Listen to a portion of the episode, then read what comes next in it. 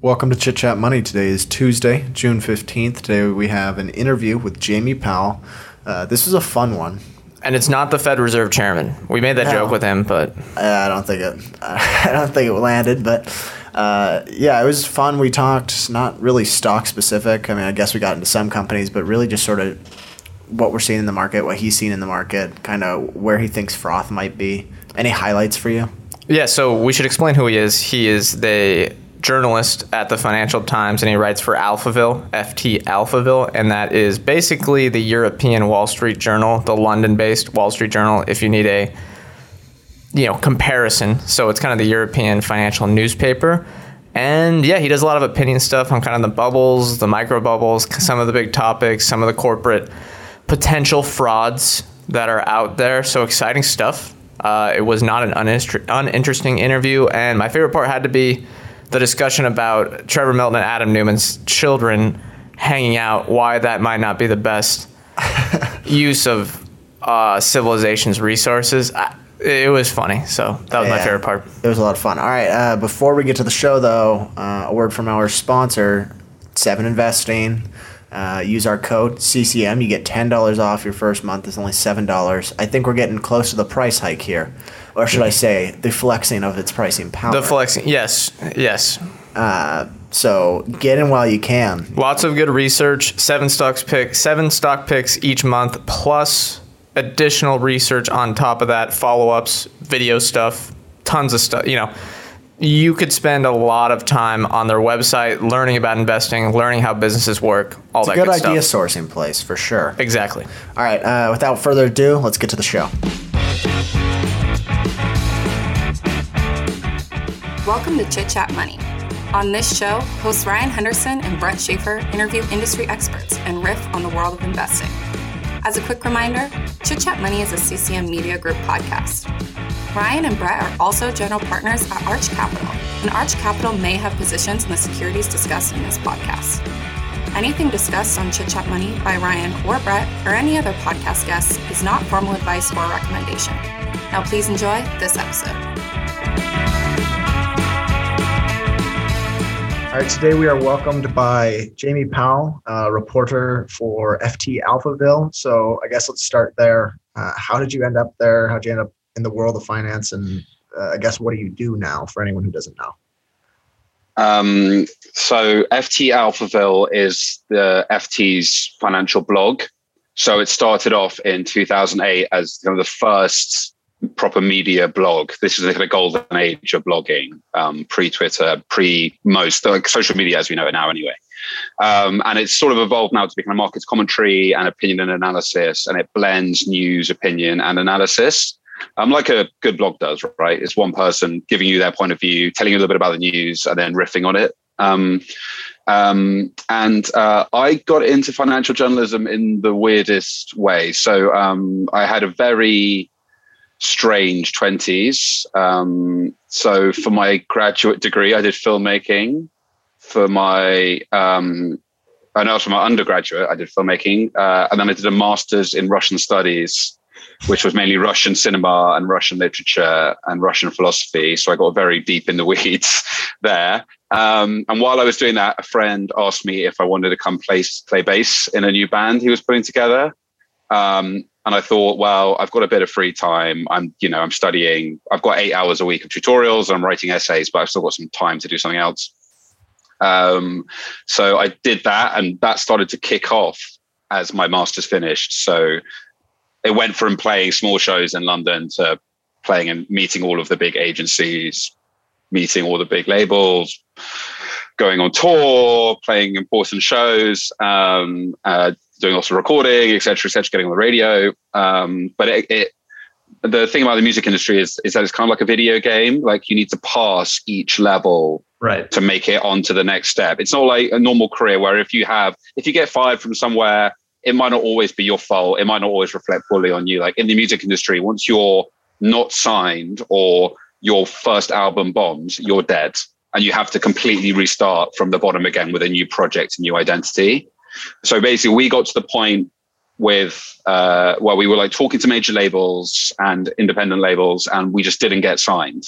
and it just bled from there. We just like bled out for a year from there, which was super frustrating because it's all about momentum. And then when you can just see the momentum die, there's nothing you can really do. It's just that's how the music industry works, right? Um, so I did that um, until I was 23, 24. And then I kind of thought, well, you know what? I probably should get a real job. So um, I took the first person who would take me, um, which was a education software startup here in London.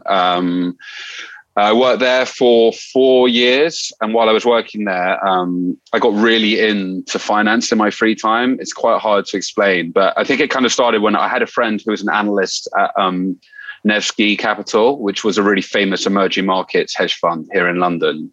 Um, uh, it was run by Martin Taylor, who I think he's interviewed in the Jack Schwager book, or like one of the most recent ones. One of the yeah, one of the yeah, I think the hedge fund wizards he's in, um, and um, you know, when we went on a holiday to Italy together for a weekend with some other friends, and he was talking about jobs, and he was like, "Oh, I was like, what do you actually do as a job?" Because you know, all I know about hedge funds is that you guys make lots of money. Like that was my my nerves, my my knowledge of finance. Like I had read economics books, I had like a decent understanding about economics, but I didn't really understand that finance and economics always quite split out academically. Mm-hmm. So um, I um, he told me, and I was like, "Oh, that sounds kind of interesting. What's he like studying? You're making judgments, you're making bets." Um, using lots of data. It's very dynamic. I was like, that sounds like an interesting thing to do. It's a bit more like what I enjoyed doing at uni, which was reading a lot and studying and then making calls basically on old texts, not something that's constantly moving. Um, so he was like, here are five books to read. You should read these five books, see what you think. And so he gave me a list of five books, five books I'm sure you guys have read, you know, included Guy Spier's book, uh, the Warren Buffett biography, The Snowball, Right. I think it must have been the David Einhorn book as well, and, and one or two others. Um, and I thought, oh, I read those five books in a month and a half, and I thought, oh, this is fascinating. So I just kind of, in my free time at the startup, I just read a lot, and I was reading a book a week. Um, and then I did my investment management certificate, which is kind of a graduate. I am, it's like a graduate CFA. It's like a junior CFA you do if you're a first year at a fund fund house in London. So I did that in my free time and I was applying for junior jobs, but I, I was coming up against the barrier of, well, your CV is completely bonkers. Like we've got yeah. you versus someone who went to Cambridge and did maths, right? So like in, in the end, I was really struggling to get past the fourth or fifth level of the interview process. Like I get through and then I just, you know, in the end, you just, it's fair enough you lose out to those people. Um, so, and I saw FT Alphaville was hiring and I'd always read it and I always enjoyed writing at school. Uh, so I thought, you know what, I'll, I'll just ha- have a go at the application. Like I think my knowledge base is pretty good, and I got the job. So they took a swing on me. So I've been there since um, early 2018, March 2018. So three and a half years now, and um, kind of continuing on the learning I was doing from from before, basically, but doing it as a living. So. Right. Were you uh, doing any investment writing prior to joining, or was it kind of just writing and then you learned about investing? You're like, I can combine these.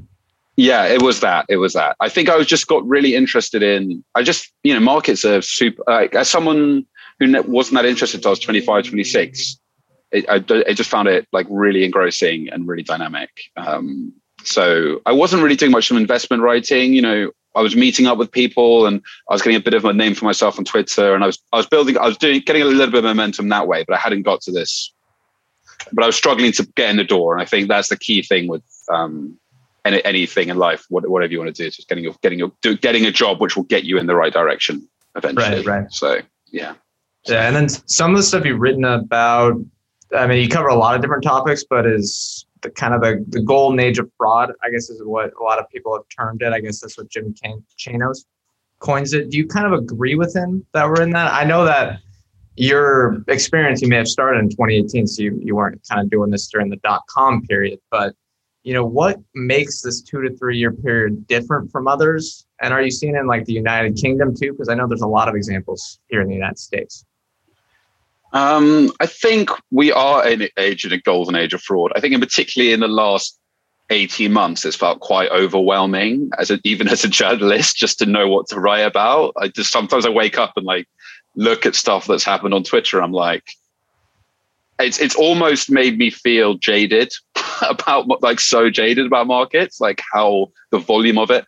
Um, yeah, it, it's it's. I mean, it's such a big topic, but yeah, I do think we are. I, I'm I, I'm not sure what the causes or symptoms are, but it seems to me that um, you know the behavior of some market participants at the moment is just so egregious and so unchecked that it that um, and it, it's not just in the US; it's definitely here in Europe as well. Maybe it's even worse in Europe, arguably. Um, that um, I don't know. It's quite hard to know how it reverses back like we did in the dot com era. Because, you know, the end of the dot com era was marked with two or three giant frauds and prosecutions. We had Enron, we had WorldCom, and a few others. Uh, Adelphi, maybe I'm getting that right. There were, there were a few other blow ups around that time, like big companies, you know, billion dollar blow ups. But it seems at the moment where, where some, we're, we're losing tens of billions of market cap some days in some companies when the most obvious information comes out about them, you know, um, and um, or like public information. It's not like someone's whistleblowed on the company, or you know, with like for instance with Enron, the SPVs um, which Andy Fastow was using to mark their assets at false values.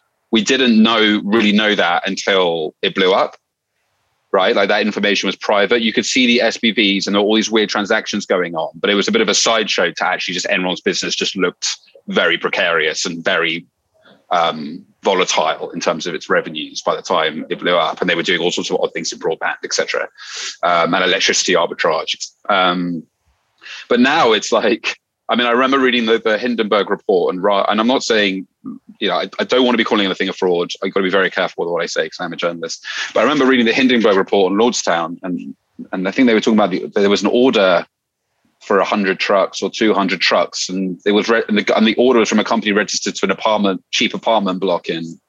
Oh yeah, I remember reading uh, that. Ryan knows this. Ryan. It was almost like a billion dollars worth of orders to orders. Yeah, yeah. Apartment. Yeah. And I, I remember reading that and thinking, that's just in such plain sight. I was kicking myself in a way for not look noticing it, you know. Yeah. But that's the volume thing as well. I was like, I was aware of Lordstown Motors, as you're aware of all the other ones, but you know, yeah. Anyway, it seems like when you lift up the trunk of any of these businesses, it's just there's nothing there, you know. Yeah, yeah. As um, an investor, I get scared about uh, yeah. What, what is this company doing? But um, the two to three, yeah, I think in the last two to three years, um, it's hard to know. I, I, I think the main point I would make is that we've been in a kind of 20 to 30 year period of very light regulatory um, action, whether it's the SEC or in the UK, it's the FCA or FSA as it used to be, or, or, in Europe with the European regulators, whether it's BaFin, the AMF, Consob, uh, which is the Italian regulator. But the problem is when you're like underfunding these places for so long and um, not giving them the resources they need to do their jobs and they can't compete for workers you know if you're a graduate coming out of law school harvard law like are you going to go to debevoise and plimpton or are you going to go to the sec like and the money is you know the money difference is just gigantic. So you just end up losing you know you get this talent drain effect and the people who do go to the sec don't want to upset Wall Street because they probably want to go into a job, a private job afterwards. Um, and I think like like investments compound, that can compound in government authorities and regulators. And um, I, th- I, think we've just got to the point now where everyone just feels a bit handcuffed. And there was a great a book by Jesse Eisinger called The Chicken Shit Club about this, um, just about how everyone was scared about going after big frauds or big criminal action, whether it's the New York AG or the SEC, because if you lose a case, it's a massive blot on your record. And if you go after someone that might hire you, they're never going to hire you. And it's just this.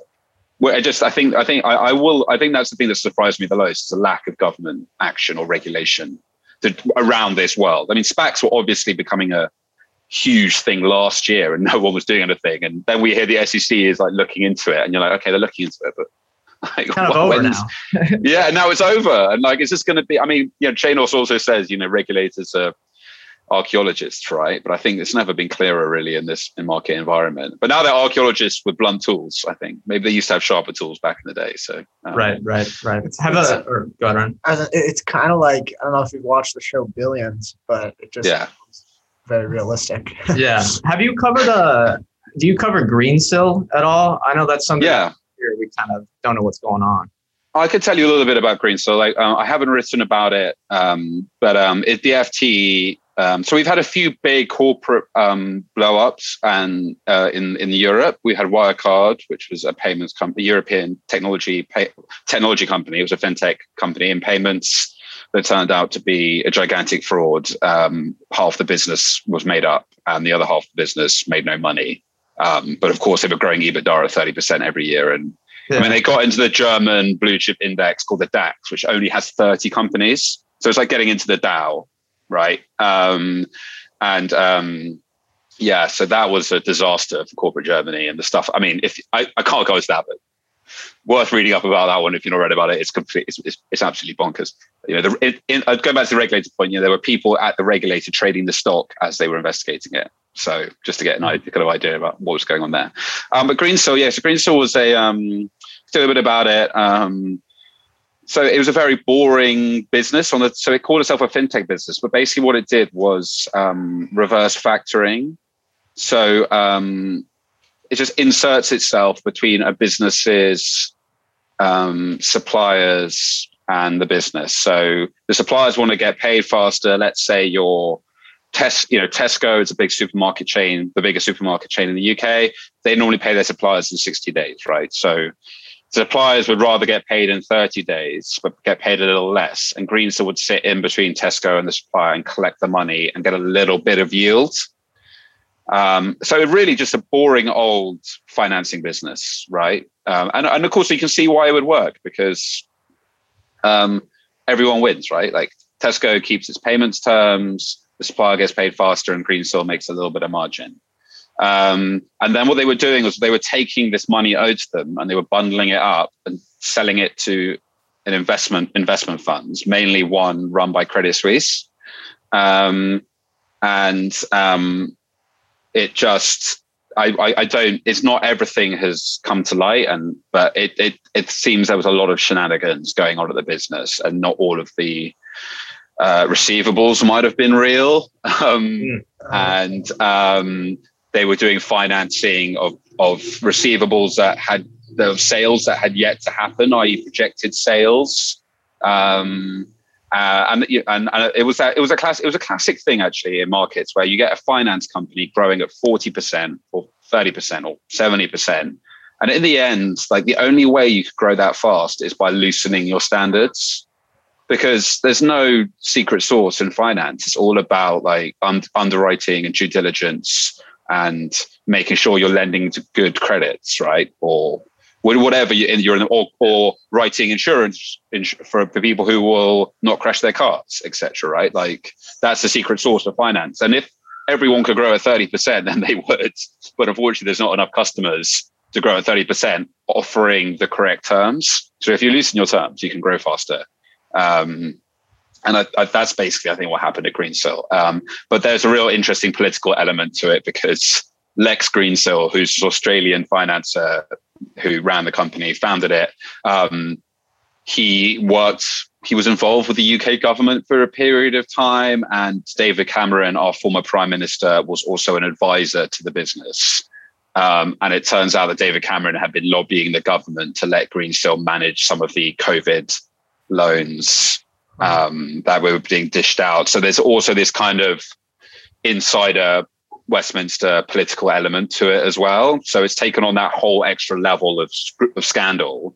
But at its core, it's really just a bit. It's just a, it's just someone that they overstretched themselves and maybe maybe to the point where um, it got into the kind of grey legal areas. But um, I, I, can't really go further than that because, um, as you might know, li- libel law in the UK is extremely aggressive. So I've got to be right, right. We don't want to. Yeah, yeah, yeah, yeah. Cox Panoramic Wi-Fi includes advanced security to help protect all your connected devices. You'll get real-time alerts. Oh, like this one, so you don't have to worry about malware or when your kid downloads a song from a shady link. And now all your computer can play is Red color, red color, where are you? all blocked, thanks to advanced security, included with Cox Panoramic Wi Fi. Advanced security must be enabled in the Panoramic Wi Fi app. Restrictions apply. Uh, yeah. Another topic you've written about a lot uh, is sort of the electric vehicle companies. We just talked about Lordstown Motors. Um, what do you think's made that so uh, such a speculative area, I guess is what I'd say. Um, and then what's the craziest company that you've seen in that? Because I guess there's been a few. So what's the craziest EV stock you've seen? Um, I think electric vehicle stocks. Well, it's hard to mention them without mentioning Tesla and, and Tesla's run in 2020, where it 10x I think last year, and um, that that created a lot of enthusiasm for the space that previously had been like almost non-existent. You know, price begets sentiment in markets, and it just completely changed the sentiment towards a whole number of businesses tangentially involved in EVs, whether it was charging, um, battery tech, um, uh, you know, fuel cells, etc. Um, um, yeah, and and I think that's been the main driving force. I just think that, um, and and you and you mix that in with um, younger people's concerns about the environment, correct concerns, and then wanting to put their money into something that will do good. That's extremely like moral moral like a, a, moral element to investing is seriously powerful force and um, not that every EV company completely overlaps with an ESG mandate, but I mean most of them do. And I I um, I don't think it's just institutional money so much. I just I just think that like people wanted to be part of this clean future and oh and it happened that these stocks seem to be going up right. you know two to three x in a month and then you combine those things together and you've got it's, it's very powerful force but i think it's mainly price i think um, price and just a hunger for green investments um, from mainly the retail community, but also some institutional money as well. And then, of course, on the other side, Wall Street willing to feed them. Yeah, and then you have the the, the loosening or, or, the loosened SPAC regulations where you can make the 2024, 2025 estimates. Everyone's going to yeah. revenue by 2025. There's no yeah requirements on that, that. stuff is absolutely incredible. But yeah, no, um, the fun thing is just opening SPAC decks. I mean, I did this big spreadsheet of all the EV stocks and their 2023 versus 2020 numbers, i.e., what was in the SPAC decks, and it's just, you know, okay, companies can go from two million to 300 million of revenue, like we know that's possible, but we also know that the distribution of those companies is extremely small. Yeah. Like if you've ever read Michael Mauboussin, you know, you'll know that. Like, um, and that that will be it's not unfair to say that we will see that more frequently in this age because businesses can just grow a lot faster in the information age. I think that's also true. Um, but um, yeah, I think some of those projections, and we've already seen some of them beginning to unwind, and I think that's going to be a big theme in markets over the next year. Just looking at what they said in their SPAC deck, looking at their 22, 2022 numbers and being like, ah, okay, right, you know, yeah, it it's 10% of what you said. yeah, yeah, exactly. Yeah. What's so, the uh, what's the craziest one you've looked at? Or come across. I still think Nikola is the craziest. I think Nikola is just bonkers. You know, I, I, mean, it's, I, I looked it up. It's still trading at seven billion dollar market cap right now. Yeah, it's at a seven. I looked it up. Yeah, it's at a seven billion EV, a seven billion market cap, six billion EV. Um, it still doesn't have a product. It still has a zero revenue. Like the founder, I think the craziest thing about it is again, going back to our point about some of it being in such plain sight, was reading the um, again Hindenburg. Hindenburg did some some fantastic work in the last year. These have all the plaudits they've got. Um, but remember read, reading the Hindenburg report and and thinking, what the the brother who used to be a paver is now director of hydrogen and you know at the company and um, uh, on stage they had no ex- like they when they had the truck unveiling i think it was in 2017 or 16 you could see the wire underneath the truck like turning on the, the headlights. Like it wasn't actually being powered by anything it's a like external power source. And then there was obviously like the truck rolling down the hill which had no wasn't being propelled by anything. Um, um, and i think like the fact I mean, it got up to like an 80 or 90 billion market cap. So that, I mean, that's on where the shares outstanding are now. And I think the shares outstanding have gone up. So maybe it was kind of 70 mark last summer. Um, but the fact it's still got a 7 billion market cap and it's rallied 50% in the last 30 days. And Trevor Milton is worth 6 billion, I think. No, he's worth 5.5 billion and he's still got 10% equity. So he's still got 600 million of equity in Nikola. Like, how like, and what kind of age are we in where I have no pro? Like, if these things blow up, these things happen, and there's always been frauds. Um, or fraudulent behavior. I don't want to say this is fraud um, in markets, but like we're getting to the point now where people are so rewarded for it, where the incentives are so obvious for you to do it. that's the kind of that's the scary thing for me. So when Trevor Milton never has to work, like his family have generational wealth. You know, there's going to be Miltons running around and two, two, three, four, five, you know. Yeah, they'll be um, hanging out with the two, Adam Neumann. In 240 years, yeah, and they'll be friends with Adam Neumann's kids, you know, like that is, that's kind of scary. Like that goes against like what we're told how the world works, like fundamentally. Um, and, I, and I, that's, yeah, I think that, that, I think that's the really worrying thing for me is fine. Like if he just turned into being a nobody and he had a couple of million, whatever. But like the fact he's got now like billions of dollars. It's just mad yeah. um, for effectively failing. Like that's just not how the system should work. And somehow we've let it get to the point where it can happen. So, yeah. Um, but I say Nikola, I think, just because the size it got to, and yeah, the size it's still at, and it's it's clearly yeah, the like, size is going anywhere. yeah. yeah, exactly. It's not going anywhere. Like, yeah. yeah. All right. Do we want to talk about the micro bubbles? Yeah, we can we can transition to that. So you know, there's there's a lot of investors that we talk to, and you can see like uh, just anyone can see it on Twitter. There's a lot of takes out there that we're going to see a lot of these mini bubbles, these short bursts of volatility, either due to just the Wall Street bet stuff or just Social everyone media. can react to things automatically now. Um, do you agree or disagree with this? And and really, have we already seen that transition the last few years? I think that it, I think it's here to stay. I think it's a new, it's a change in market structure, and we, and you know, zero zero um, commission broking and the rise of and the app and the of. I mean, markets are a game, and I don't think we should like people come pretend like there is. Everyone loves, everyone calls it the greatest game on earth. Like investors love talking about the game of investing, but I think the gamification of it um, via apps and not having any cost to trading have just made it, I've supercharged it. Um, uh, and you combine that with social media and the fact that there's just this constant feedback, and the feedback loops are so tight and so much stronger now. Um, I think I think mini bubbles are here to stay. Mini bubbles and busts. I mean, we were seeing it in crypto in 2017 as well, right? So it's not particularly new. We had ICOs coming yeah, along. People yeah, would pump them on Discord channels, and then they get out and they would collapse. And that was over like a day or two. But now we're seeing it over six months, maybe. Um, um, but yeah, I, I, I, think the information, I think the, the speed point is really important here because I, I, was thinking about it. You know, in '99, I remember my dad's mate was a stockbroker, and my friend in '99 was like telling me at school. I was like 12. He was like, "Oh yeah, Marconi, it's like the hottest stock at the moment." So I remember going home and like looking up the stock price at the back of the paper, and obviously Marconi was like a zero two years later.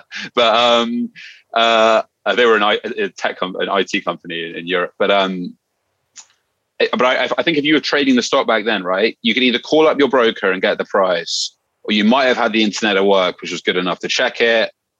Um, but to sell it, I mean, and to sell it on uh, after a big move, you'd probably be so late to it that you just throw in the towel and being able to like track like every one of these GameStop and like guys know like these retail traders they know what candlesticks are. They, they they know all about technicals.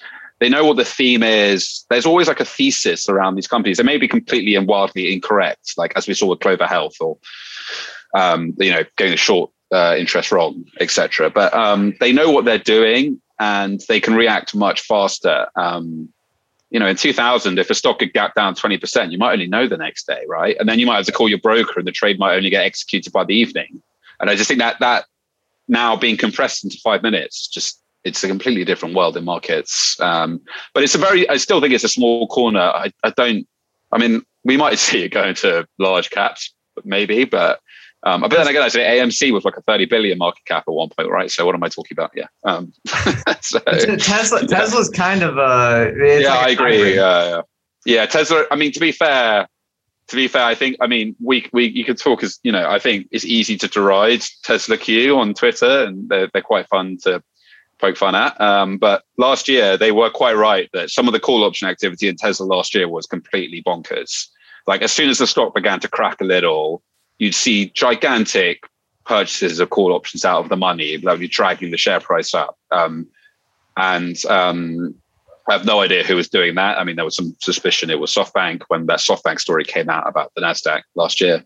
Um, but yeah, I think the Tesla Tesla's a bit of a blueprint, and then um, uh, just on the short squeeze, um, call options, easy to get in and out. Um, but then we're seeing it with GameStop and AMC. So, but I do think it's here to stay. Whether it'll be to the same degree when people have lost money and they're bored, I don't know. Like that, that's the question. There will be a boredom factor to this for sure. But I thought it would happen by now when people could go out and go to bars and stuff. Yeah. but like, turns out it's not. So, um, yeah, that thesis has collapsed. collapsed so, yeah. Do you think there's any way to like uh, for regulators to step in at all, or is it because there's been? I don't. I don't know if they should step in, man. I, I don't I, like. They should step. I think. I think the thing. The thing they should step in is the supply of these companies like making sure like the CEOs are well, you know, the CEOs are, are vetted properly, like the disclosures are good. You know, we saw with Clover Health that they didn't disclose. I think there was an, I can't remember if it was an SEC investigation or an FDA investigation. There was a, uh, they didn't disclose that in their filings and that sort of stuff, like having clarity on that the SEC probably needs to do better with, and the regulators need to do better with, and, and stopping people who have been involved in frauds in the past, like launching SPACs, and that that sort of thing. But I, I think with something like AMC and GameStop, you know, we've seen silly things happen in markets before, and maybe on options trading, I think there's something to be said on that. But um, like barriers. in the end, it is just a game, right? Like, I mean, yeah. you know, like quantitative funds have been doing this kind of stuff for ages, and no one lift batted an eyelid. You know, the Flash Boys stuff um, was equally as egregious at times, in my opinion. So, um, it is just markets. Like markets change, and um, it's painful for a lot of people who think that everything should trade around fundamentals, but it's a new environment, right? And you need to adapt, just as people need to adapt for like low interest rate environment, etc. So, yeah. Um, the uh, and it seems like the uh, if people want to risk a, a lot of money, and if they are going to lose a lot of money, I mean that's yeah, that's up to them. But also, I'd also say with GameStop, I mean, a lot of these people are in for a couple of hundred dollars or a couple of hundred pounds. There's very few whales really, you know, like, and the ones that are big you hear about in the news. But I think it's a lot of people just punting a couple of hundred for fun. You know, I don't think it's, yeah. I don't think it's, uh, hopefully it's not ruining a lot of people's finances. Although I have seen uh, there are a lot of people more than I thought who have several million dollars of Tesla stock because of last year. And I, that, that, that does worry me a little. Like there are some YouTubers who are sitting on five million dollars of Tesla stock, you know, for, up from a hundred thousands, and that and they won't sell. So I, that that that's that's a bit more of a concern for me. But did you see the story where it was like the guy who's like, uh, I've got well, I forget what it 12, was. It was 12 million. 12, 12 million, 12 Tesla million stock. yeah, yeah. He's like, I just I just quit my job, and it was like, why'd you Oh. quit? Your, and he's like, and I'm not selling. And I was like, then why'd you quit your job?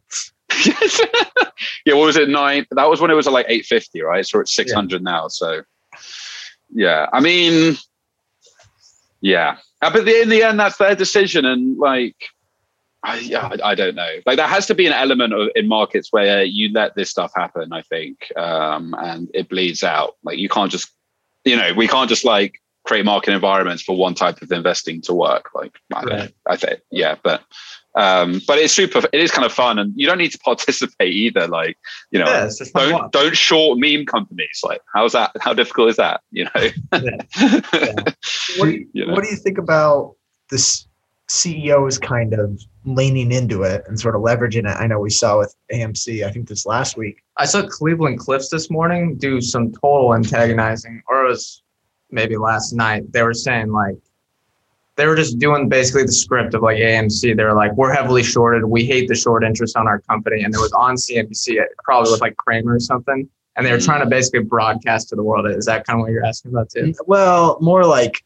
I mean, in AMC's case, they're giving free popcorn to shareholders, like that kind of a, like like come in, you know, kind of like selling stock. Oh, yeah. stock, I don't know. I, I mean, they can lean into it. Like in the end, like they do. Like AMC, like is still in a precarious financial position.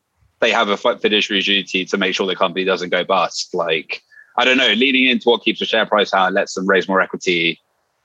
I, I, I, I like if they if they if they, what they're saying is not true, then there's a massive problem there. But Right. I think everyone's. I mean, the risks were in the uh, in the prospectus last year, last week. It literally said, um, you know, the, the, this stock is incredibly volatile. It's detached from fundamentals. Yeah. Trade at your own risk, right? Like the people, people know what's going on. I think, um, and I, yeah, um, yeah. I think I think more the question is shareholders should be asking like when when the stock goes absolutely bonkers is why um, why the CEO why they aren't selling shares. I think that's really the question Yeah. they should be asking. So Yeah, yeah, it's a team Uh, effort. We we're gonna yeah, yeah. and then you're gonna help you. We'll help you help yourself out at the end. I mean, it seems like AMC was one of the smart ones. There was a lot of um, software companies or maybe just tech in general last year Mm. trading at 50, 60 times sales, and a lot of times they weren't selling stock, and that kind of seems like I don't know. You're not using your share price correctly, but who knows? I think I think yeah, that those, those companies are interesting, like the SaaS stocks. Like clearly, like when the economics work for those businesses, they're just incredible companies. I mean, Yeah. like you can't you can every time I look at Adobe's quarters, I just like holy shit, this company is insane. Um, Yeah. So when it when those businesses get to scale, so you can kind of understand the valuations and why they might not want to be diluting shareholders who have like stuck with them whether they're anchor investors from the venture days or whether it's institutional shareholders. But yeah, there was probably a few cases last year where they should have sold more stock. Um, but then, then again, those businesses, unlike the meme stocks, they depend heavily on their share price to attract talent. So selling stock is trickier, I think, for True. those businesses as well, right? Um, and I do think that's an. I, I've written about this a lot, but um, Cisco had this problem in the 2000s where, because the share price got so high, and then it fell and never recovered, and the company still did very well. Um, it was very hard to attract talent because no one wants to join a company where the share price is going down or going nowhere. Um, I think Microsoft probably had this problem in this era as well. So ideally, if you're a tech company, you want 25% compound growth in your share price, Yeah. like Google's had, or you know, or Amazon has had, because someone who joined five years ago is now going to be rich. Like I can't imagine what it's like if you joined Tesla in January as an engineer, and you got your stock options with like an 850 strike, and now you're underwater, and the guy sitting next to you with less experience, who isn't as good as his job, is now worth 20 or 30 million dollars because he joined three years earlier. It, it's going to definitely create issues at companies like that. I think um, for for kind of on like an employee level and culture level. So, um, but yeah, it is. Yeah, yeah. Anyway, yeah, it is an interesting, uh, interesting point about those software companies last year. But Interesting. Um, what about, I, I guess, with these, I guess you call them pockets of irrationality or sort of uh, speculative mini bubbles? Do you think they have any bearings on the overall market, or is it kind of just in their little corners? Well, we saw um, AMC and GameStop. I think they're now the two two out of three of the largest companies in the Russell. So clearly, there's an index. People are investing in these companies. Okay, the amounts aren't large 0.8 percent, 0.7 percent of the whole index. It's not like it's gigantic. It's not like Apple, you know, in the in the S and P 500. But um, I do, yeah, there is a market structure element to it for sure, especially if they can sustain the share prices. Um, but I, I think beyond that, um, I'm not sure. It's just it, it feels like a sideshow, but I think what we should get. I think the concerns will grow a little bit more for if it if it really bleeds into like the wider, larger market. But I just think there's not enough. There's not enough money to do it. To be honest with you. Um, so, but yeah. Um, for financial markets at large, I don't. I don't think. I think it's. A, I think it's more of. I, I. I. It's kind of like a sideshow at the moment, and I don't think it's going to go away. But um, yeah, I, I don't think it should be viewed as anything more than that. Like anything more. Um, I think, and, and it is a change in market structure, but it, uh, not a. a- It's a profound one for some people. If you're if you're short selling a company that might go bankrupt, it's got a high short interest. That that you know that is a change in market structure where you just begin to avoiding those companies. Um, but um, I, it doesn't feel super significant at the moment, but that could definitely change. Yeah, yeah, Yeah. and it seems like it's above kind of our like pay grades where you know there could be like the value factor stuff, the momentum factor stuff that comes into Mm. play, like that could be affected, but that's really, really behind the scenes. and It's it's hard for us to tell. Yeah. Yeah, for sure. All right, wrap up questions. Yeah, I guess we should do that. Um, this is stuff we just ask everyone. So, what is one Sure. financial saying that you disagree with? So I don't think about this. I think it's I think it's the kind of buy and hold mentality. um, which I always see as a layover from Warren. Kind of, if you've read lots of Warren Buffett and um, follow a lot of famous investors, you know, a lot of them is kind of low trading, um, not not trading much, buying good companies, holding on to them, and that's kind of gone with the market environment from the last ten years, which kind of the kind of tiger cub era of investing. You know, like buying quality at a high price and just holding on to it. Um, but I, I I think that is a because it's done very well over the last ten years. It's become a very popular mantra, um, and I, and it's not been true. And lots of you know, if you bought the Nifty 50 in in 1973 or four, like those were those were 50 very good companies, and it completely underperformed the market for the next 10 years or 20 years. Um, and not many of those businesses still remain actually.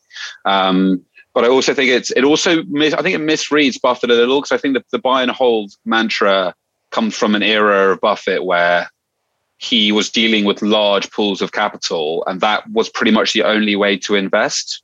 Right, like if you've got 10 billion to invest um, into one company, there's very few companies you can do that with.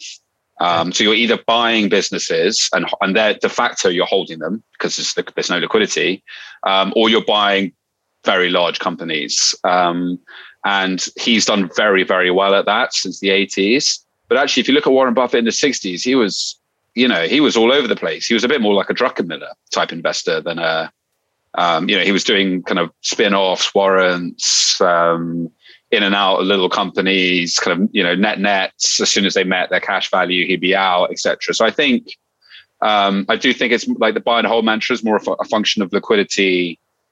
Should, it should be used relative to like how much liquidity you have, and I don't think, um, or how much liquidity is available to you, or relative to your needs. And for a lot of investors, um, I'm not sure it's it's that applicable. That is, if you're active investing, like if you're doing passive investing, then sure, like uh, you should be dollar cost averaging and buying the indexes. Right. Like, but you know, if day trading an index fund, yeah, yeah, exactly. You don't day trade index funds, but if you're buying stocks, like I was thinking about this. Um, I know a few guys who were in uh, Bed Bath and Beyond, right, and they bought that at like five to seven bucks.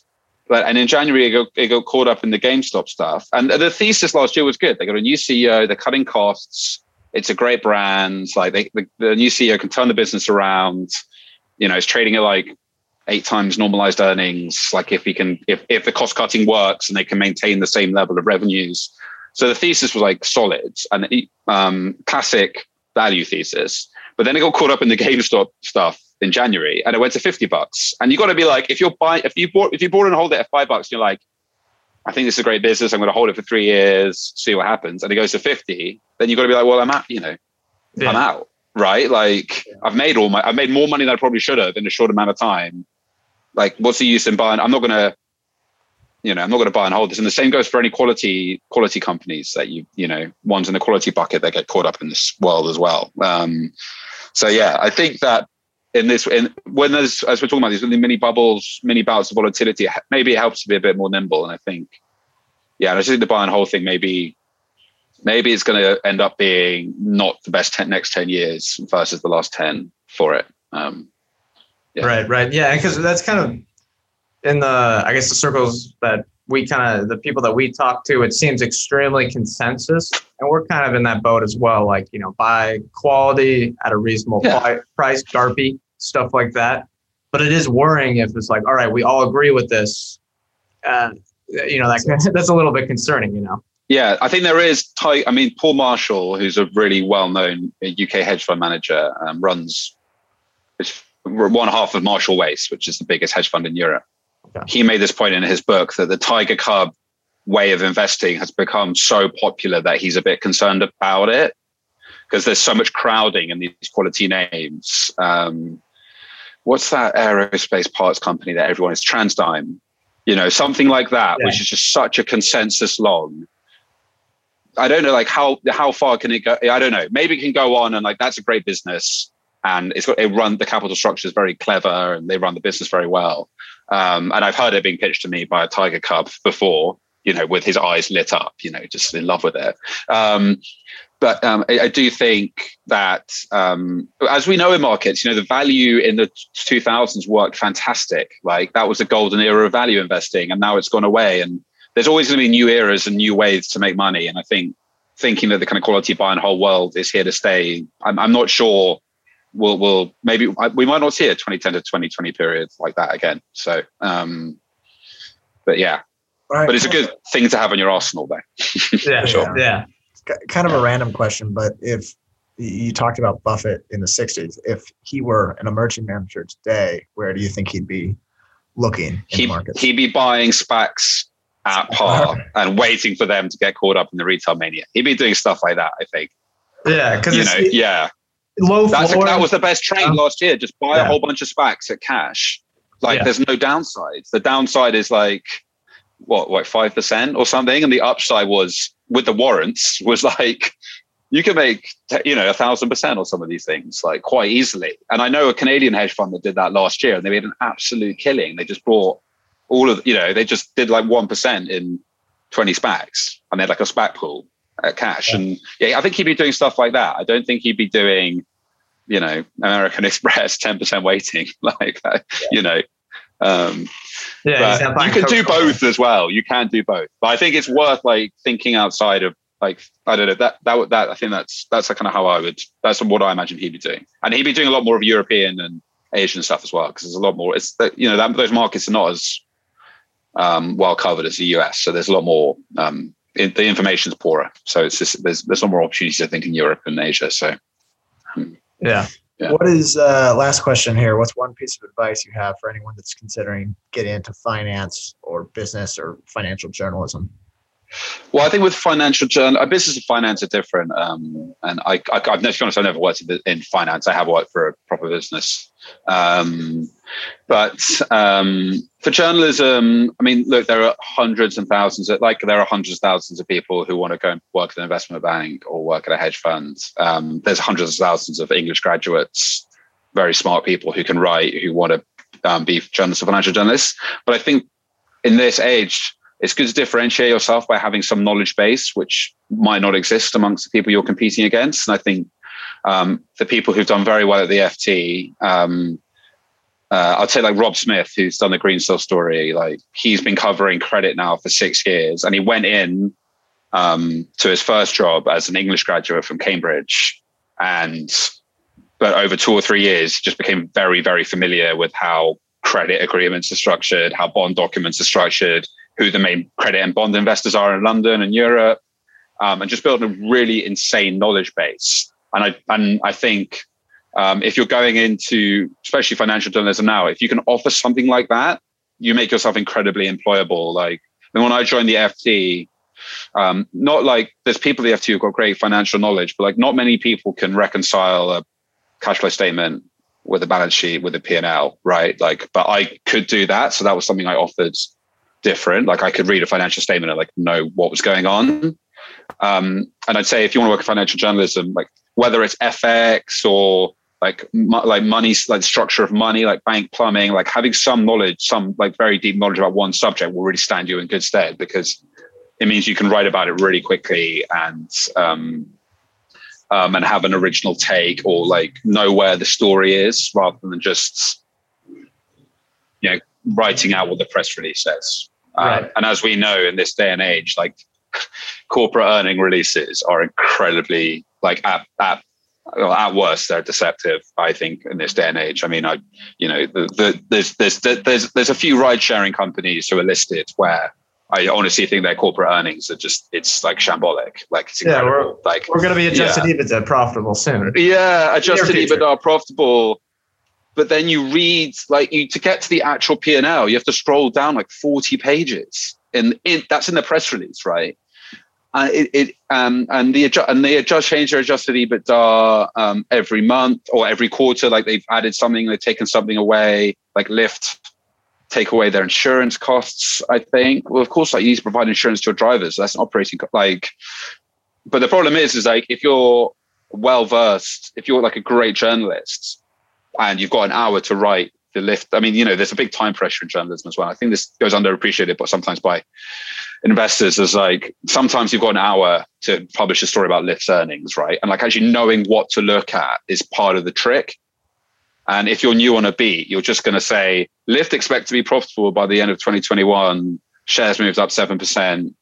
um, the CEO said this, and that will be your kind of news story, right? You know, one one investment bank sell side said this, and that'd be, but actually to be like, Lyft lost another 800 million as a quarter as it profit as it promised to be profitable on an adjusted basis by the end of the year. Like that you know like just knowing what the right angle is when it comes to like numbers is a skill in itself. So that's what i'd say to like financial analysts like build up a base of knowledge so you can feel comfortable doing something get, getting to that point. Um, and uh, they'll really stand you in good stead because there's not many journalists um, who have that level of knowledge um, at the moment. So fascinating yeah all right, I think that's going to do it. That's all our questions. Where uh, where can listeners find you? Like Twitter handle? So I'm on Twitter, and I always forget my handle actually. Um, You're not the uh, chairman.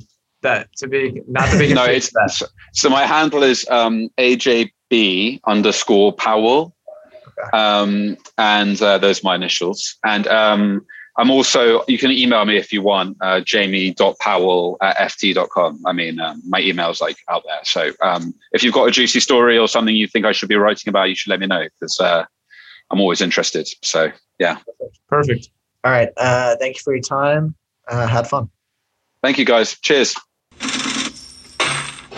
All right, welcome back in. Thanks again to Jamie Powell for joining us. Had a lot of fun. Uh, but next, we have our own show notes, kind of riffing on the world of investing in our own way. Uh, and so I guess I'll kick things off. Um, and it's not really a story, but I was reading Jake Taylor's book this week called The Rebel Allocator. And if you don't know who Jake Taylor is, he runs, I'm blanking on the name of his fund, but. We had him on a month ago if you want to listen to an hour discussion with him. Yeah, and he's just really insightful. He's also on the uh, Acquirers podcast, but he wrote this book called The Rebel Allocator, and in his book, he uses this three pencil concept to illustrate how businesses kind of create value or how businesses can succeed or fail. Um, and by the way, good book. I understand why Charlie said he couldn't put it down. He just read right through from the beginning to the end. Um, it's it's easy to read. Uh, it's a lot of fun, but basically, I'll try to convey what this illustration looks like. So it's three pencils, essentially all pointing to the same place, and there's one in the middle. So it's kind of like a triangle, but it's if you get what I'm saying. And then the, the middle one's kind of like a pendulum; it can kind of swing. And so on the left pencil is marked cost, the middle pencil is marked price, and the right pencil is marked value.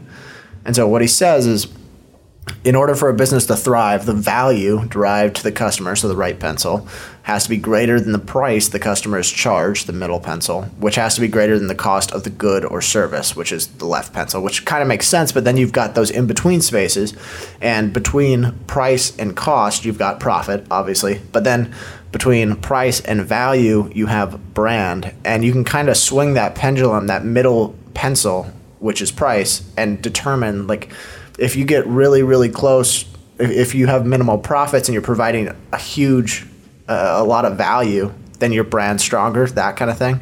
Uh, and then vice versa if you're starting to raise or tr- maximize profits you can uh, kind of mortgage that brand.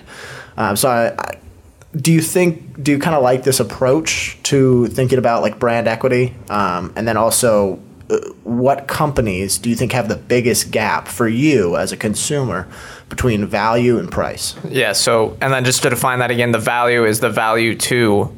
It's not an investing sense. It's the value to myself or a typical yeah, consumer versus what you're paying. Yeah. Uh, I think that approach works. Yeah, it's a good analogy, and I think that's whatever way you get to it when you're identifying a consumer brand or a well, I guess not even a consumer brand. There, there's brands for yeah. companies that are selling B2B, you have to decide what kind of value they're providing and how much, you know, they're charging people for that. And then that can help you determine the pricing power or the, you know, potential pricing power. Some companies might not want to do that.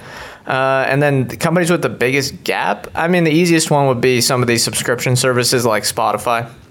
You're using it, at least for myself, I'm using Spotify two to three hours a day and it's only well i'm on a family plan so it's only what is it 17 18 bucks a month for, for six total yeah. uh, i guess four on that plan so you know four or five bucks a month i mean that's tremendous value there some of the streaming services for video you could argue were but and I guess maybe Disney Plus is providing a lot of value now for only seven eight bucks a month. Yeah. But Netflix is kind of more closer to fair value now. I mean, it's not. It's still fairly cheap. What about Chipotle?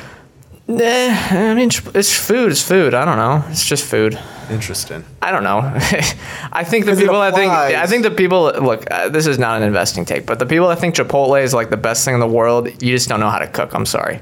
Like It uh d- d- whatever. I ask- go past it. Sorry. the reason I ask about restaurants is because the illustration in this example was it's pretty clear. Yeah, it's a easy. guy from the the guy who was telling this story or portraying this lesson. Uh, built sort of an empire in I think it was like Topeka, Kansas, or something Okay. like that on fast food restaurants. And so he's like, every time we uh, add an extra cost that'll help the customer, that's expanding the value. Yeah. And I would, restaurants wise, the only one I could think of that really does that for me would be Chipotle. Yeah, I mean they're they're pretty good at trying to provide a lot of value, and they probably do have a lot of pricing power just because of the fresh, you know, pretty decent quality. I'm saying it's not that consistent. It's pretty consistent compared to other restaurants, but like sometimes you'll get a dud, you know. And they have that good uh, ESG brand for um, all the environmental stuff they do. It's quick. It's very convenient. Yeah, I mean they they definitely have some pricing power, but I I don't know that one. There's some others. I think more like digital services have a lot more pricing power. Yeah, that's probably true. All right, what's your story? Okay, this is, I guess, speaking of sub- streaming subscription services, Netflix is moving into a whole nother product category. This was, I think, an underrated story from the week that not many people were talking about. I guess there's all the meme stuff that's drowning things out right now. Uh, but it was an interesting announcement from the streaming giant. There's Netflix.shop, and it is a new website that just launched for merchandise and apparel, all based on Netflix shows. I'll give the quote from the press release Netflix.shop will drop exclusive limited edition of carefully selected high quality apparel and lifestyle products tied to our shows and brand on a regular basis. So, just merchandise. Uh, first off, though, I guess this gets me thinking. You know, we've been doubters of Shopify at whatever it's at 40 times sales. Maybe it's lower now, 30, 35 with a little, uh, I guess you never know. It's still, you know, premium valuation. And we've kind of been a doubter of Shopify's long-term returns as an uh, as an investment from here, but everything they do, and this is with Shopify and a partnership with Shopify with Netflix here. It feels like everything they do is, is I'm thinking, well, we might get proved wrong on, on this Shopify. Uh, you know, we're not short or anything, but just kind of the bear take. Yeah, I mean it's a no like it's a no brainer for businesses that want to start like an e-commerce site. That's the place to go. Even Netflix, yeah. Yeah, and yeah, I think even Walmart. No, was it No, Walmart does its own. They have their Someone own. else did one. I can't remember. Uh, like a big chain, like a while back. I'm, I'm sure they have a few on there. But Yeah, but the only ones that really do their own now are would be Walmart, Target, Amazon, and then some of the other platforms. But yeah, I don't know. I feel like we're gonna get proved wrong on Shopify. I'm okay with that. I mean, we're not gonna lose any money, but I, I keep feeling like we're gonna get proved wrong. I mean, yeah, the business is kind of bulletproof, to be Yeah. honest. Yeah. And it's uh, the only quarrel is over valuation. Yeah, that's for usually sure. a bad short thesis if you ever have one, I guess. True, true. All right. Well, what do you think about this Netflix shop thing? Good idea. Can it be meaningful to Netflix's business? I don't think so, and I. Uh, Well, what question? I don't think it can be meaningful to the business. Uh, maybe it's a good idea just to kind of build like more avid fan bases around your shows, but I don't I'm not the kind of consumer that would buy this stuff. Also, there's not any I don't know. I feel like Well, you got to get out of you got to get on your own. Yeah, I know. But I feel like merchandise that sells the best is like comedy related merchandise if you're referencing shows. I think this is what it would be, right? Yeah, but do they have any comedy They have- shows that are Yeah, they have the they're exclusive the to them? Yeah, they have all the comedy.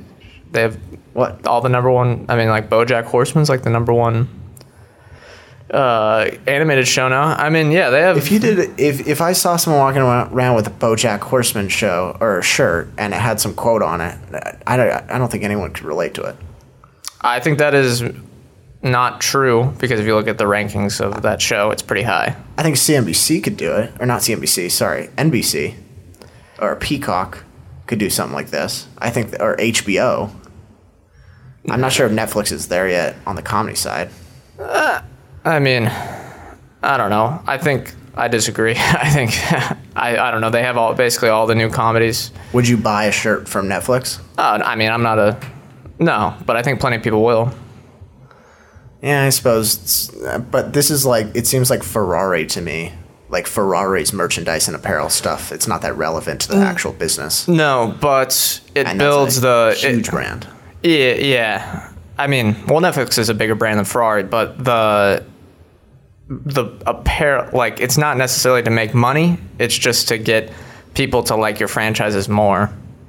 I think it's a good idea. And you know, again, we always say, or I guess one, a lot of people look at optionality, and we kind of think it's an overused term. We always think it, you know, you should have a high bar when deciding whether a company has optionality. But I think with Netflix, it's clearly the case. They are kind of, and the way I like to describe it is they're kind of patiently waiting with a lot of levers like this that they can pull to make money. What are some other companies that you think are like this? I, I would say Facebook is pretty clear. They were waiting on a lot of things with shopping, stuff like that. Nintendo is one of those. A lot of the video game publishers come to mind for me. But that's biased. Those are companies we kind of look at a lot. Or any others that you can think of? Yeah, Shopify uh, is one. Shopify, yeah, that's tougher You though. add out so many different services to help merchants. Yeah, but that's is that really a different lever or is it just the same lever?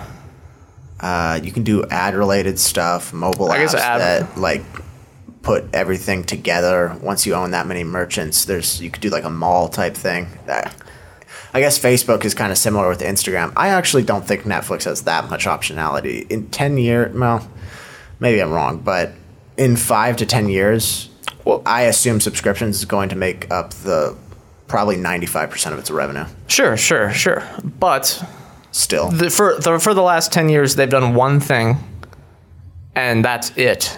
And now with all of the yes, that's not. yeah so they, they and they could have done a ton of other stuff. Like they could have branched out into this a lot earlier the netflix.shop stuff. So what i'm trying to say is is that the lever there's a lot of levers that they can pull and they could have pulled five years ago and now they're just kind of waiting for that because they don't have to. And the revenue has been growing for 20% the subscription business is amazing. And now they can just add this on top. But it's something they can kind of wait and do. It's kind of a power that they you know they have with the, the advantage they're in. When I think about optionality, I think they can add something substantial to their business that is in a completely different uh, type of business category. Uh, and Like I Netflix Shop. could do that. right This is not going to add anything meaningful to their business. No way. no i mean i'm just saying like it, it's another thing they can do that they have they a lever they can pull that they are that they are pulling now that they haven't for the last 10 years and there's a lot of other ones that they can do which would be you know video games i guess is one although that's kind of not really option uh, well it is a bit and then there's games- also video like games is theme probably the parks lo- most logical next step when I think about optionality for Netflix. yeah but it's just not technically feasible right now All right. Well, is that all? Uh, what yeah what other do you have any other companies that come to mind Not top of mind. I guess Facebook, Shopify, uh, Spotify too. Yeah, it seems like they're pulling them all right now, though, and it's not like that's a bad thing or a good thing. It seems like they're kind of pulling them all. Yeah. All right, which leads into my next story, which is Spotify. Uh, rumors are that they're in talks to acquire Call Her Daddy, the Call Her Daddy podcast. Uh, so it's reported that they're nearing a deal to bring Alexandra Cooper, who is the host of the show, Alexandra. Alexandra, sorry, uh, and the show Call It D- Call Call Her Daddy uh, exclusively to its service, and the licensing deal would be worth roughly twenty million or more, according to people familiar with the matter. I guess is the So that jargon. I mean, it's yeah, Wall Street Someone, it's definitely uh, her. that, that just means her. Yeah, and so uh, it it would also include something called a first look agreement with the intention of having Spotify help uh, Alexandra Cooper develop other projects as well. For anyone who doesn't know what Call Her Daddy is, it's pretty much like it's all for young women. Uh, yeah, like under thirty. it's like under thirty-five. girl talk, I guess is the way you could describe it. It's perfect overlap for our demographic. Huge, huge for the investment community. right? Yeah, feel free to ch- check out check out that show right after this one. Um, but did a little bit of, and I think they're still owned by Barstool. There was like a little bit of like some falling out a year ago. Yeah, I so. believe they're still under that. Yeah. But the Barstool logo is still on the podcast logo or podcast. Yeah, I'm sure. I'm sure they have a contract that ends and sometime soon. Yeah. Anyway, uh, so it's estimated that they have, well, they are the fifth large. They were the fifth largest podcast globally on Spotify last year, and Podscribe, which is kind of like a podcast uh, website for all the information you want on them, uh, estimates that they the show has three million listeners. So, did a little back of the napkin math here. They do one show a week. So if we uh, assume like an average CPM of twenty dollars per thousand listens, and they do three million listens, and that's fairly conservative. I imagine they can get better ads than that. Uh, three million listens per episode. They generate sixty thousand a week. That's roughly three million in ad revenue for a year. Yeah, and I would say that their CPM is likely going to be higher, not not much higher, and they're likely doing more than one ad. I mean, probably multiply that three million Check. by three. I well, yeah. I mean, they probably change them throughout the year, but they are uh, they're presented by Adam and Eve. Yeah, I mean that makes sense. Yeah, so I, I, I It's kind of like the Cash App thing. I'm guessing for for Part of the Take. Pardon My Take and Joe Rogan and stuff like that. Yeah, the. I mean, uh, I guess I don't listen to the show, so I, th- this is up in the air. But I would assume they do more than one ad. So I, I think that that ad revenue is probably pushing ten million if if they wanted to. Don't you think they would have had to pay more if they're getting 10 million in ad revenue? Because I mean, Well, Joe Rogan. what are, what are the costs of goods sold? A microphone and a salary. Yeah, so that's the interesting thing here is that you okay, there's a lot of variables at play. For one, you would have said the same thing about Joe Rogan, right? Yeah. He wanted to do 100 million for 2 years. His ad revenue could be a lot more. But the thing is, Spotify takes and it's not just Spotify, it's any of these other people that would sign an exclusive deal. They take all of the work off of your hands and it's just all this money up front. You don't have to worry about the advertising. You don't have to worry about anything else. Maybe you have a producer What along work? with Just you. the back, like the back end work, the producer work. yeah, yeah. A lot of the hard stuff there. Advertising is really tough. I mean, all that all that stuff is just taken off your hands. Yeah. Does Joe does Joe Rogan even do ads anymore? Uh, yes, yes, he does. Hmm. There's no way they wouldn't do ads because I mean, it, it could be just trying to attract the audience. Yes, yeah, that's part of it too, and that's one of the reasons why they're paying so much money for it. Yeah, there's a lot, like I said, it's a, there's a lot of variables at play. So some people can make a lot of arguments for like, oh, this is a bad deal. Oh, this is going to take so many subscribers to make up for that. But there's so many reasons why they would do this. I guess do you uh, do you think this? Do you like this acquisition? And then do you like this strategy in general of making prominent shows exclusive only on Spotify? Yes, I do. I think it is very smart. For one, no one can compete with these deals. Like uh, Barstool probably can't. I guess they're owned by a parent company, so it, it's not economically feasible for someone like them to pay uh, one of their whatever creators, I guess you would call them, twenty million dollars a year. And a lot of other small podcast studios cannot do that, but Spotify can, and they can make it work from an economic standpoint because they have 300 and pushing 400 million MAUs. So Three fifty six. yeah, they'll, be put hopefully pushing 400 million by the end of this year, plus the premium subscribers. If they can just convince a lot of people to come over to Spotify, I mean, it's just a 20 million dollar customer acquisition cost that they will make it. up in a- what? Apple could afford it. I don't know why they continue to drop the ball on just about everything audio related. Yeah, and I mean, the, yeah, Apple can do it as well. I guess Spot, you know, Amazon could do it as well, but the smaller studios cannot compete with that. And again, the twenty million dollars they'll make back up in ad revenue, and then on top of that, they're just convincing everyone to come over and listen on their service. Yeah. All right. Uh, what about? I mean, do you think they deserve that? Because they used to get the Netflix comparison a lot. Do you think that's maybe more? They're more deserving of it now. Yeah, it's a little different. It's, It's similar, different. though. It's similar, but it's a little. Eh, I mean, the similarities. I think. Yeah, you can argue it's similar, but it's more ad supported. A lot of this stuff isn't behind paywalls. So it's the the podcast industry is a lot different than like the streaming video, right? I don't know. It feels more like YouTube to me. I mean, more of the strategy. I mean, they get the back, they get like the entire catalog of past shows. True, but they're true. also it's almost in a sense a Spotify original. Once, I mean, not not really, but all the new shows that are only on Spotify. Mm-hmm. Could those be considered Spotify originals? Kind of like the Netflix original strategy. Yeah, I think yeah that part makes sense too. Yeah, and it, we'll see how the economics play out. There again, there's so many variables at play, and I hate repeating that and saying that it's just confusing, and it's really hard because you got to like write all this stuff out of what the value is, you know, where the benefits could be, what the costs are, stuff like that. Where you know they're trying to build out this ad network, right? And I guess we use it on this show. we- this can help we, with that. We run a podcast. There are not a lot of operating expenses. I would imagine gross margins on a podcast are like ninety eight percent. Yeah, So it yeah. seems like these are profit. Like I can't imagine buying a podcast. I can't imagine there's a big podcast that isn't immensely profitable.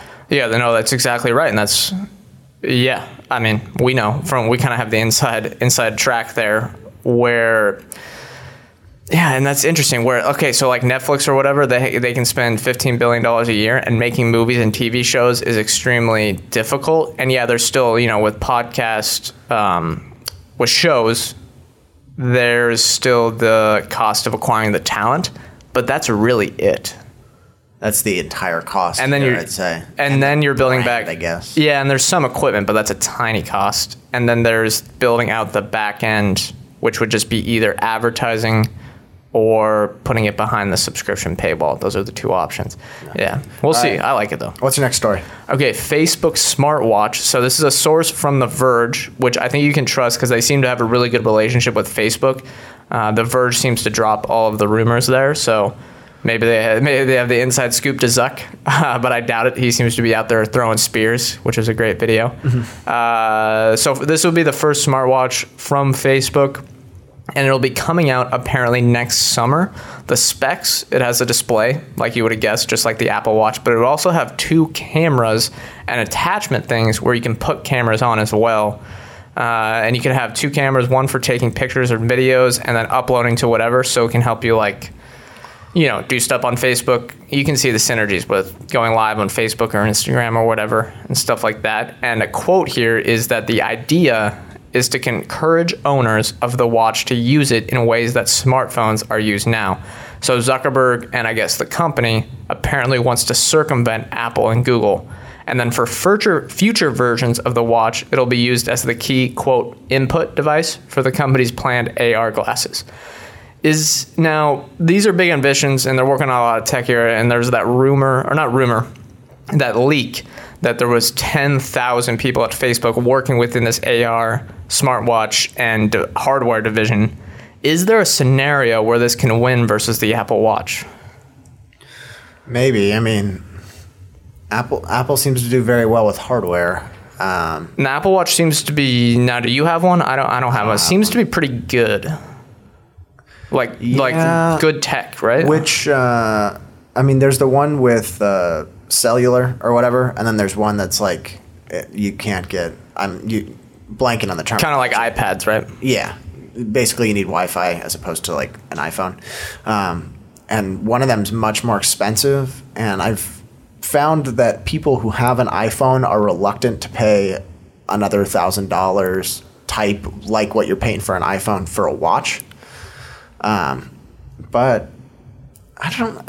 Yeah, people like the tech. People, uh, I think people like the way it looks more than anything else. that's true And tracking calories is oddly a big thing yeah that's yeah which I don't even know if that's that accurate, but Yeah, those things can't be that accurate. What they're just taking some electrical pulses. Uh, but it does seem like the Apple watches are more fashion devices. People kind of use them to look good now.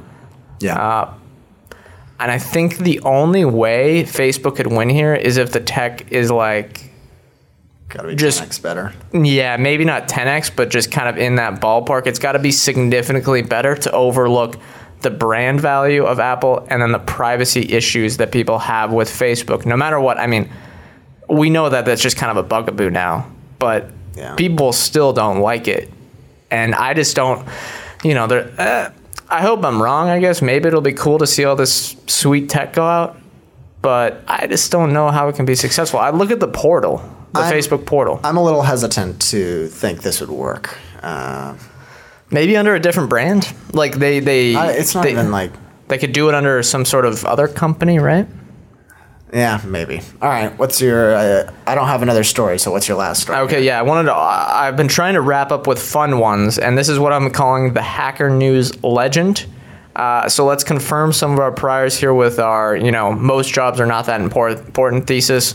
And we're saying that about ourselves too, so don't think it's like we. It's for most. Everyone's beneath us. Everyone's everyone is in the same boat here, uh, even you know CEO stuff like that. But here's the post from Hacker News. There are going to be some quotes here, so hopefully listen listen in carefully. I'll start the quote. I currently have ten fully remote engineering jobs. The bar is so low, oversight is non existent, and everyone is so forgiving for underperformance, I can coast about four to eight weeks before a given job fires me. Currently on a $1.5 million run rate for comp this year, and the interviewing process is so much faster today, companies are desperate. It takes me two to three hours of total work or effort to land a new job with thousands to choose from. What do you think of that? That. That's a hell of a strategy. I honestly respect this guy for gaming the system. Yeah. It seems It's- we can SPAC him on a 1.5 million revenue run rate. Let's, I mean, we can take a SPAC out about 100 million dollars right I wonder now. if he's like, doing the work for any of these jobs. well, we'll get to the later quotes here. Yeah, but I mean, my kind of thought was, I bet all these companies that he's working for have really high gross margins, and that operating expense line is just full of bloat. Which I mean, I'm kind of in. I'm coming around to the operating expenses at a lot of these software companies are almost all of them can be taken down and the companies would be doing just fine. Do you believe, do you agree with that or Uh, yes, and I find it just fascinating that this guy, like, is he not in and out of hundreds of meetings every day? Yeah, so that was one problem he said he had is that he always just claims Wi-Fi issues and then goes on um, uh, black screen for Zoom or whatever they're using. But he says it's become an issue. Yeah, He has to. He says he has to do jobs where they're not doing a ton of meetings every day. Jeez. What about like, isn't his resume kind of tarnished after? Yeah, that's what I was thinking. That, that's what I was thinking. Like, the, uh, there might be some, you know, the sort of the in like two or sustainable. Yes, but if you're on a 1.5 million run rate, if you do that for a year or two, basically, depending on your, you know, depending on what you want to do with your life, I mean, that can set you up for a lot of freedom.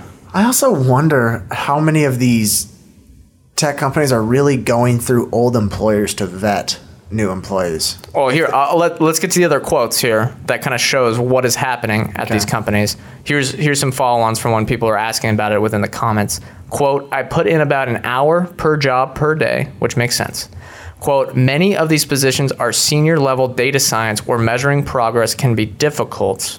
Okay, that makes sense too. And then the last one here, which I think kind of hits on the point from an investment perspective, quote, I target overly funded growth mode companies where they're focused on adding unnecessary headcount to work on poorly defined projects. Dude, let's get this guy and just become use him as an example to be an activist investor at a lot of these software companies. You guys claim you have 80% gross margins. Trim the fat, guys. Let's get to 30% profit margins here. Yeah, I just that's so funny. He's just capitalizing on these rampant Yeah. VC funded companies. Yes, exactly. Like the, i think that's a good plan where someone gets say like a Series B, hundred million dollars or something like that. They're they're really Time to taking off. Hire random headcount. They got to hire like hundred people, and that's going to be tough to do. Some people are going to fall through the cracks. They're like, "What's he up to?" It's so know. weird that like companies get when they get in that growth phase, they start to target adding more people instead of like, oh, I thought software scale. to be solved. I, I know. I thought software was supposed to scale with less people. yeah. Uh, I mean, is this why all these software companies and Sil- and not just software, these Silicon Valley companies can never get to profitability? They're always theoretically going to get to profitability. I think in a bear market, we're going to see if there was like a sustained bear market, a lot of these companies would get to profitability. Yeah, yeah. They just trim the fat. Yeah, and then going more, you know how a lot there's that chart and I guess the data that profit margins as a percentage of GDP have risen from like the average over the 20th century at 6% to 12% now. Have you ever seen that Yeah, stuff? yeah. And where people argue, they're like, well, when we get reversion to the mean, you know, that's going to be tough for a lot of these companies. And I'm like, guys, you realize we're on path for like 20%. Yeah, I don't know if reversion to the mean fits in there. I don't think so either. I mean, if anything, If it's just- it, it can march higher. Yeah, it's it's more profitable, kind of just by its very nature, like these digital businesses. Yeah, and I guess it depends on what country you're looking at, you know. But that's more of a that's a whole nother discussion altogether. Either way, I thought that was a good way to wrap up the show. Probably one of the best or funniest post I saw over the f- past few months. All right, I think that's going to do it. Thanks again to Jamie Powell for coming on the show. Uh, we want to remind our listeners that we are general partners at Arch Capital. Clients may have positions in the securities discussed on this podcast. We are not financial advisors. Anything we say or discuss here on Chit Chat Money is not formal advice or recommendation. Thank you guys for listening. We'll see you next time.